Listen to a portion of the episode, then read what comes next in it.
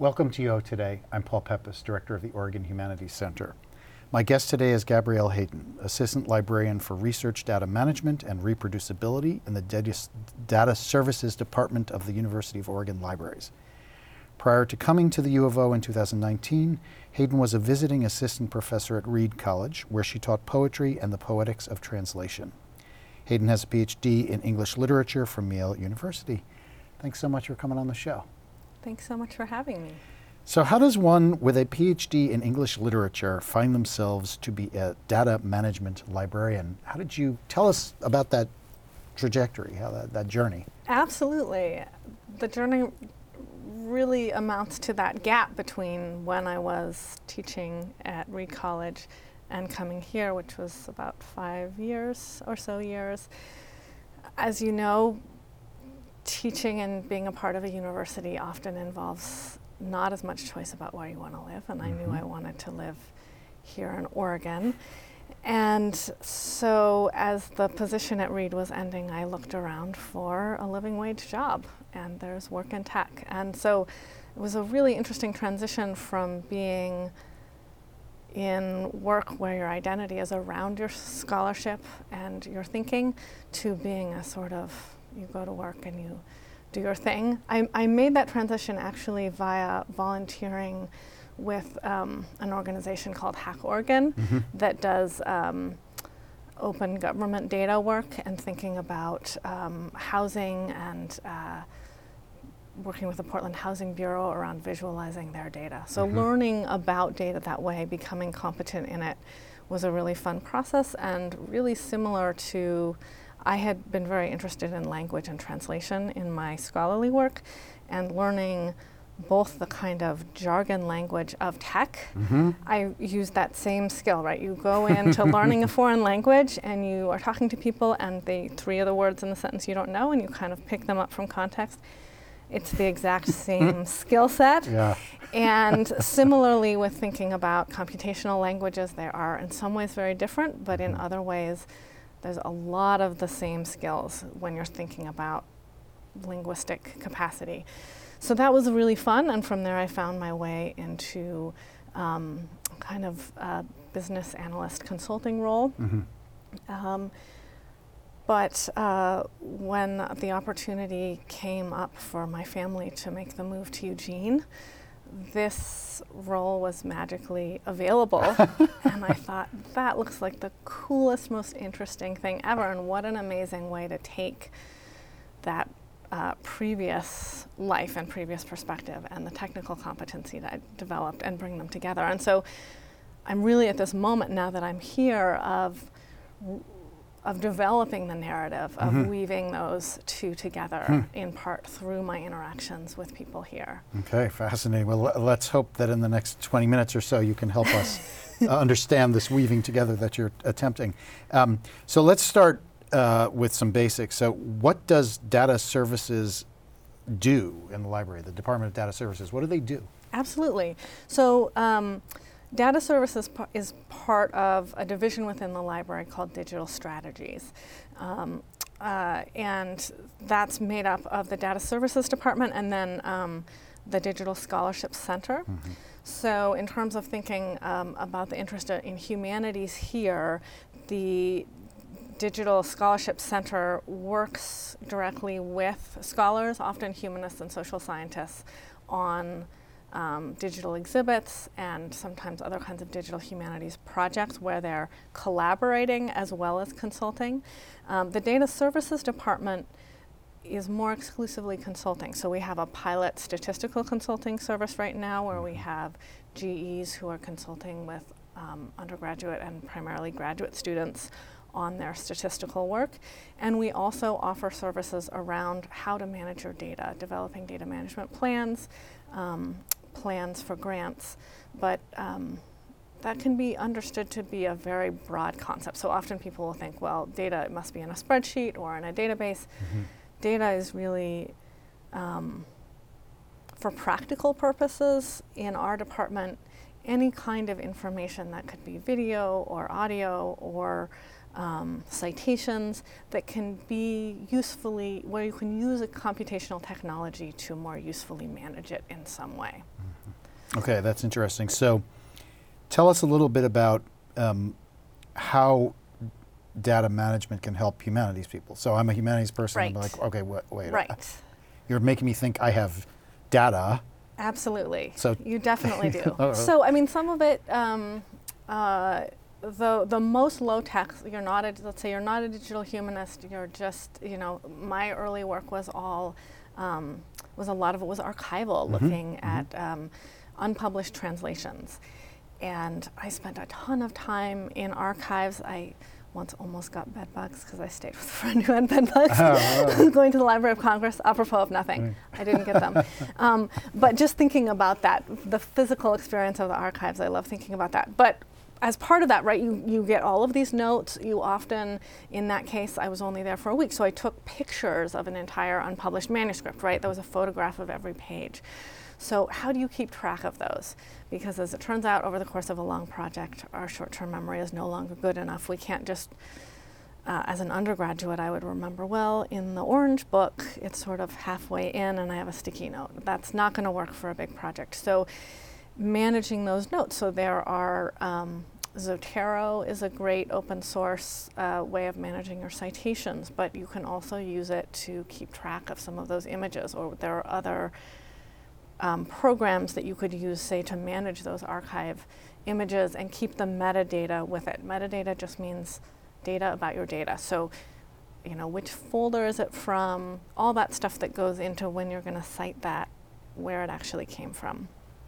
Um, so, so that's a, a very basic example. But then, if you are um, a digital humanist or someone else who's dealing with larger bits of information, I can help you to think about best practices in managing your code, keeping copies of the versions, sharing that data through um, a data repository, making an interactive dashboard to um, help bring people into understanding the work that you do.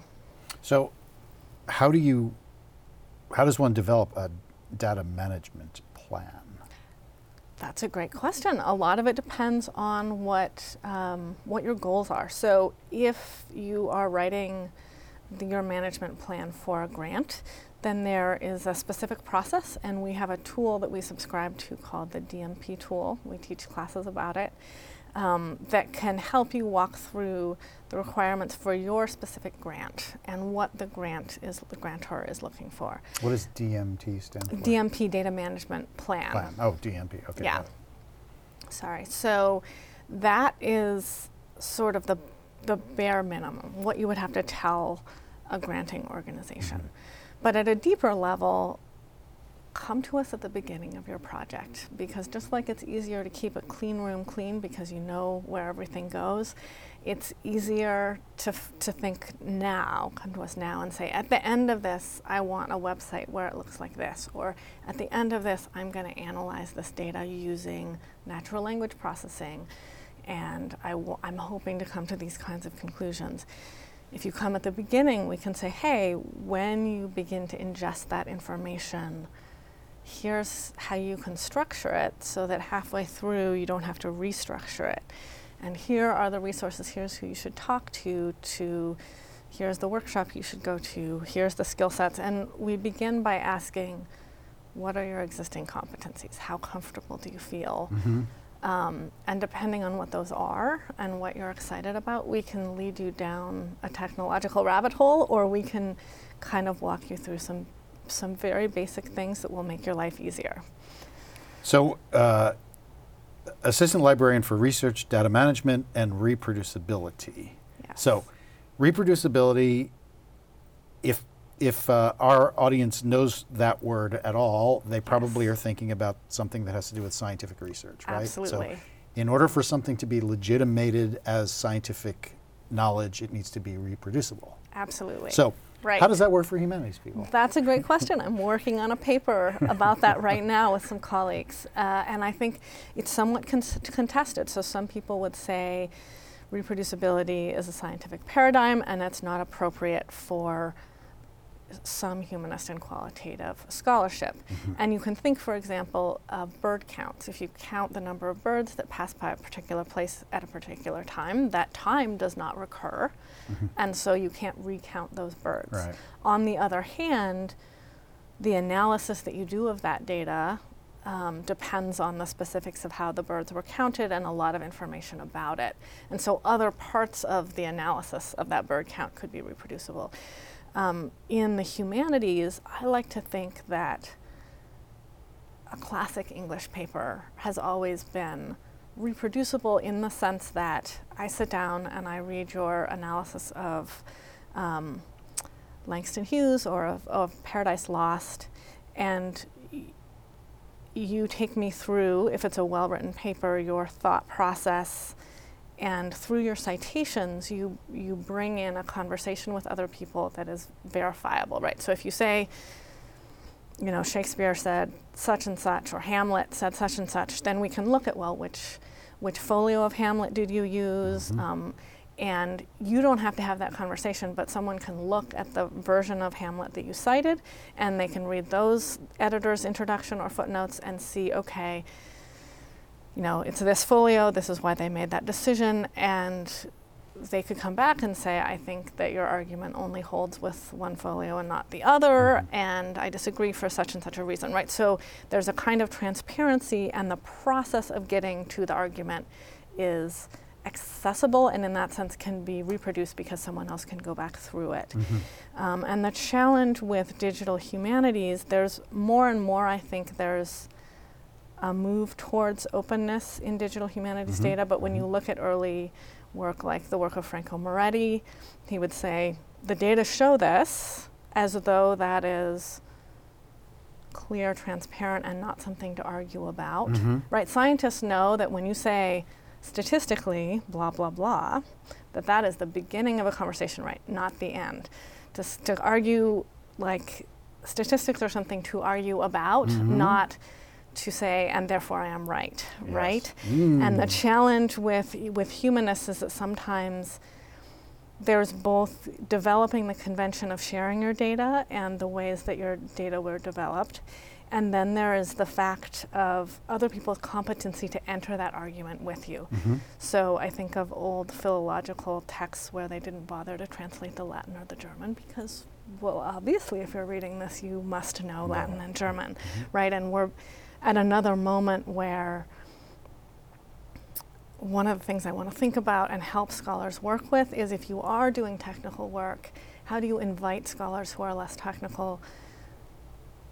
into that work and help that be transparent in a way that they can engage in that conversation and argument. Mm, fascinating. So, you just in passing uh, alluded to the fact that a lot of humanities scholars feel proprietary about their work. Yes, and, absolutely. You know, uh, one of the things about digital humanities, I mean, like you know, um, peer-to-peer review, for right. example.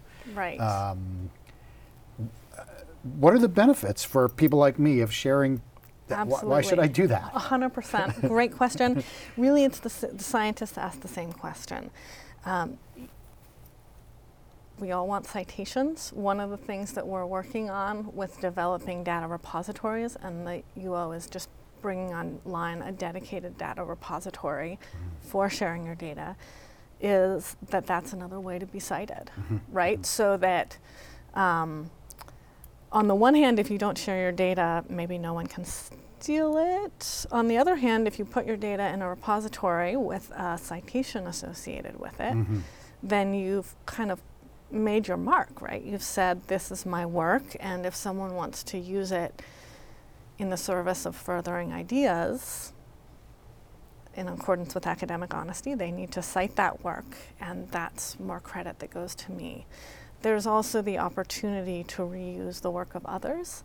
So you're giving them a citation, you're furthering um, their work, and you're allowing your work to have greater reach and strength.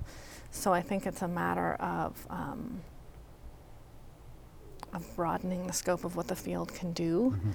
and um, but ultimately recognizing that everyone's out there surviving and trying to, you know, get those lines on the CV, um, thinking about publishing data as another line on the CV Mhm. and as a way to. And one of the things we can do within the library is work with your citations and help you document. Um, you know, how often has this work been cited or downloaded? How, how often has this data been looked at by others? Hmm. Interesting, Um, interesting.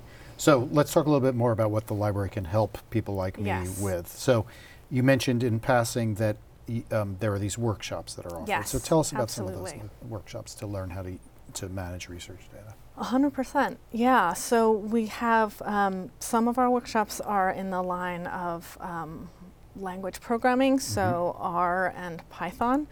Um, for digital humanists, you might be interested. The Python sequence is going to end with a basic introduction to machine learning. That might sound sort of abstract, but if you've done um, text analysis or natural language processing, those are kinds of machine learning. And I used to find that that sounded very fancy and complicated. And in order to design machine learning, um, you need to know a lot of math that I don't know. But in order to use machine learning, you don't need to learn very much at all, right? So there's a that's a tool that you can use, and we help, can help introduce you to that. Um, but we also have workshops um, out of the Dream Lab, out of the Digital Scholarship Center, in using Omeka and setting up WordPress, in those kinds of things that allow you to communicate your work to others. So you can think of um, it as kind of the back end managing the data and the front end of a website communicating that data to others. And we have workshops that can help with both. We also help with. Um, we also have workshops specifically around data management, planning. Um, I'm sure I'm forgetting some on Excel, That's good. That's fine. and if you're a, a, a faculty member and you have an idea of something specific, if we have capacity, um, we'd love to work with you specifically to develop a workshop that could be coordinated in time and adjunct to your um, class or where we came into the class. So one of the things that, that you, you guys do, and it's been a very great benefit for graduate students in the humanities, is to, to give this training to them. Yes. And in our experience in the English department, those of our grad students who have had these trainings, who have become competent in various forms of data management and digital humanities work, are faring better on the job market. oh, fantastic. So, um, tell us about the efforts of the library uh, to train grad students in the digital humanities. Absolutely. I mean, we're working on, um, we work regularly with, um, with the faculty in digital humanities here to get the word out about our um, projects, and we take very seriously when people start to come in and ask a similar set of questions to really say, oh, maybe we need a workshop about that topic. Um, but a lot of what we've done and the workshops we've had have been in response specifically to what's going on in the digital humanities and in other fields and what are the identified needs. So, and um, we now have a website up that I will um, connect you with that has a list of all of the workshops that we regularly offer. Um, and uh, yeah, does that answer your Yeah, question? yeah, yeah. Great. So, um, one of the things that, that is occurring to me uh, as you speak is ways in which um, digital humanities work, this kind of uh, data management, might increase the legibility of the humanities, both within institutions and more generally to the public. You want to say something about that? Absolutely. One of the really fun parts of my job and one of the really interesting parts of having made this career transition is learning um, to be kind of multilingual in a disciplinary sense, Mhm, right? So mhm, that um, I come and talk to you and I talk about the work of my department in the language as much as I can of the humanities. Right. Right. And I try to think about what are the words that will make sense to humanists and make them want to come and talk to me. And then when I go to the psychology department and Right. the chemistry department, I do the same thing. And obviously, I know way less about psychology and chemistry. I don't have a graduate degree in those fields. But I can read a few articles and get a sense of like what are the buzzwords and how are people thinking and feeling. So, um, so that's part of what's been really yeah, been really fun about this work, and I think that part of what I want to um, give to humanists is a sense of, of just that basic control over the language of Mhm. what they're doing and how it can be translated to and from the languages of technology and the languages of these scientific fields that have so come to dominate the university landscape. And also, actually, the language of business, right? So, more than I thought. It was very interesting to spend a year and a half working with Mm. um, accountants and finance people in the private sector because now I think when I look at like accountability or like you know, we think about like a department making the case for itself or being numbers driven, like I've been in there with the accountants counting up what those numbers are and understanding how fungible they are and how definitions um, really can change the interpretation. I mean, numbers are subject to interpretation, Mhm. and humanists can bring their skills of interpretation to numbers in the same way that they can Absolutely. to texts. And I really want to help people feel that they are empowered to do that. Well, so I think some of us in the humanities feel that we know that to be a fact, Right. But Yes. the institution that we operate within does not understand that. Right. So we're suspicious of efforts to um, metricize what we A do. hundred percent. Yes, and and it's it's a dangerous business, right? Especially, de- I mean, one question is like, who has control over defining those numbers Mhm. and um, and the, the the the frame of that is is everything. Well, it's incumbent upon us in the humanities, I think, to be proactive in defining those things Absolutely. for the institutions Yes. rather than having the institutions Yes. define them for us. Yes, and I think getting back to your point of how can we as humanists explain what we do, um, thinking critically about when to resist that kind of metrification Mm. and when to sort of seize the means of production of the metrification and define the terms thereof. You need to come talk to a lot of people in the humanities about this. Um, well, so let's talk a little bit about your past life. Yes. So um, I want to talk about your scholarship, your your career as a literary scholar. So you your your uh, dissertation work was on uh, translations by Ezra Pound, William Carlos Williams, and Langston Hughes of Yes. Spanish language poetry. So Absolutely. why did you get to that? Why is that important? Yes, yes. You know, it started, I had the great privilege of taking a course in African American poetry from Elizabeth Alexander, Mhm. who's now the head of the Mellon Foundation, an amazing poet and incredibly kind person. And she sent us to the Beinecke to do a paper. The Beinecke, the greatest research lib- academic research library in the world. Okay. Yes. In my opinion. incredible, beautiful. It's it's all made of marble, which is just ridiculous. But more to the point, it has amazing archival resources. And I thought, okay, I'll just see what there is of Langston Hughes. And I was taking a course in literary translation at the time, and I thought, you know, I'll just see what's. And I found these great. Um, translations of Langston Hughes into German during the 30s Hmm. and um, a little bit of correspondence around that and I thought wow you know what did what did Langston Hughes mean to Germans in the 30s right at the beginning of like the rise of Hitler and Mhm. why you know what did these anthologies signify culturally in Germany that I thought it was totally fascinating but of course my German is not that great um, and my Spanish is a lot better and uh, so I, then I thought well what about Hughes in Spanish, and I slowly found my way um, uh, to these other works and realizing um, that uh, Pound and Williams also did this Spanish translation, and it, it narratively it worked out really well because Pound got to meet my fall guy, right? So he starts out as a Spanish major, Mhm. but Spain and Spanish literature is sort of associated with femininity, with racial mixture, things that Ezra Pound does not wish to be affiliated with, right? So he sort of moves away from that.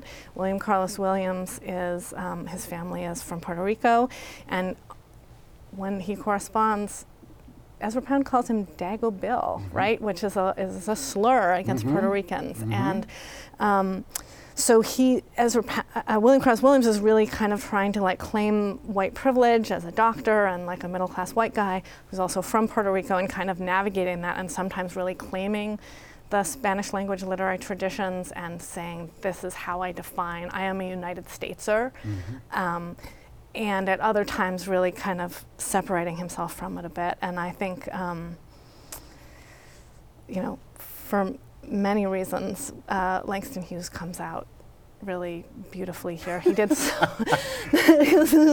I just I love his work so much, and he did so many translations. That later in his life, he wouldn't do more Spanish translations without a publisher because he was like, look, people won't. Between him being African American and uh, you know the the connotations of like no one's interested in Latin American literature or those are all communists or various things, it wouldn't get published. But he did such great and such interesting work. So I think.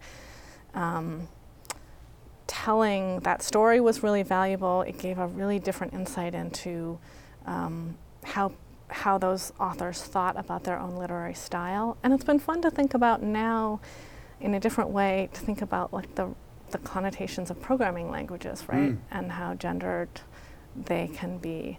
Um, I was teaching a workshop recently, and a very nice middle-aged uh, white guy came in and said, "Is this the R class?" Because um, I, I wasn't sure because of the demographic in the room, because it was mostly women. And, uh, and I was like, oh, yes, yes, it is. And anyway, so interesting stuff to think about. So we've got about a minute and a half left. Yes. Uh, did you use data management in your own research? No, I am a great example of what not to do. I depended a lot. I didn't. I was not into all this at the time. I depended a lot on my short-term memory. Um, for metadata, I just took a picture of, you know, the archival folders have all the information mm-hmm, right on. Mm-hmm. I just took the photograph with the metadata right in the frame. Better than nothing. Um, but I, if I could go back and counsel my old self, I would have a lot of helpful advice. How long did it take you to get to get yourself up to speed? You know, it depends on where you count from, uh-huh, right? right? I mean, um, I spent a year working with this nonprofit, a year and a half at this old job, and then here, once you're familiar with certain kinds of technological things, they transfer really quickly. Mm-hmm. Sort of like, you know, Portuguese, you're moving into Spanish, mm-hmm, mm-hmm. except even more so. It, it moves very quickly one into the other. Well, uh, Gabrielle, it's been really interesting talking to you. Thanks so much, and we'll uh, we'll look forward to learning more from you and from the other people in uh, data management services. Thanks. It's been a real pleasure. Thank you so much. I've been speaking with Gabrielle Hayden, Assistant Librarian for Research, Data Management, and Reproducibility in the Data Services Department of the University of Oregon Libraries. Thanks so much for watching.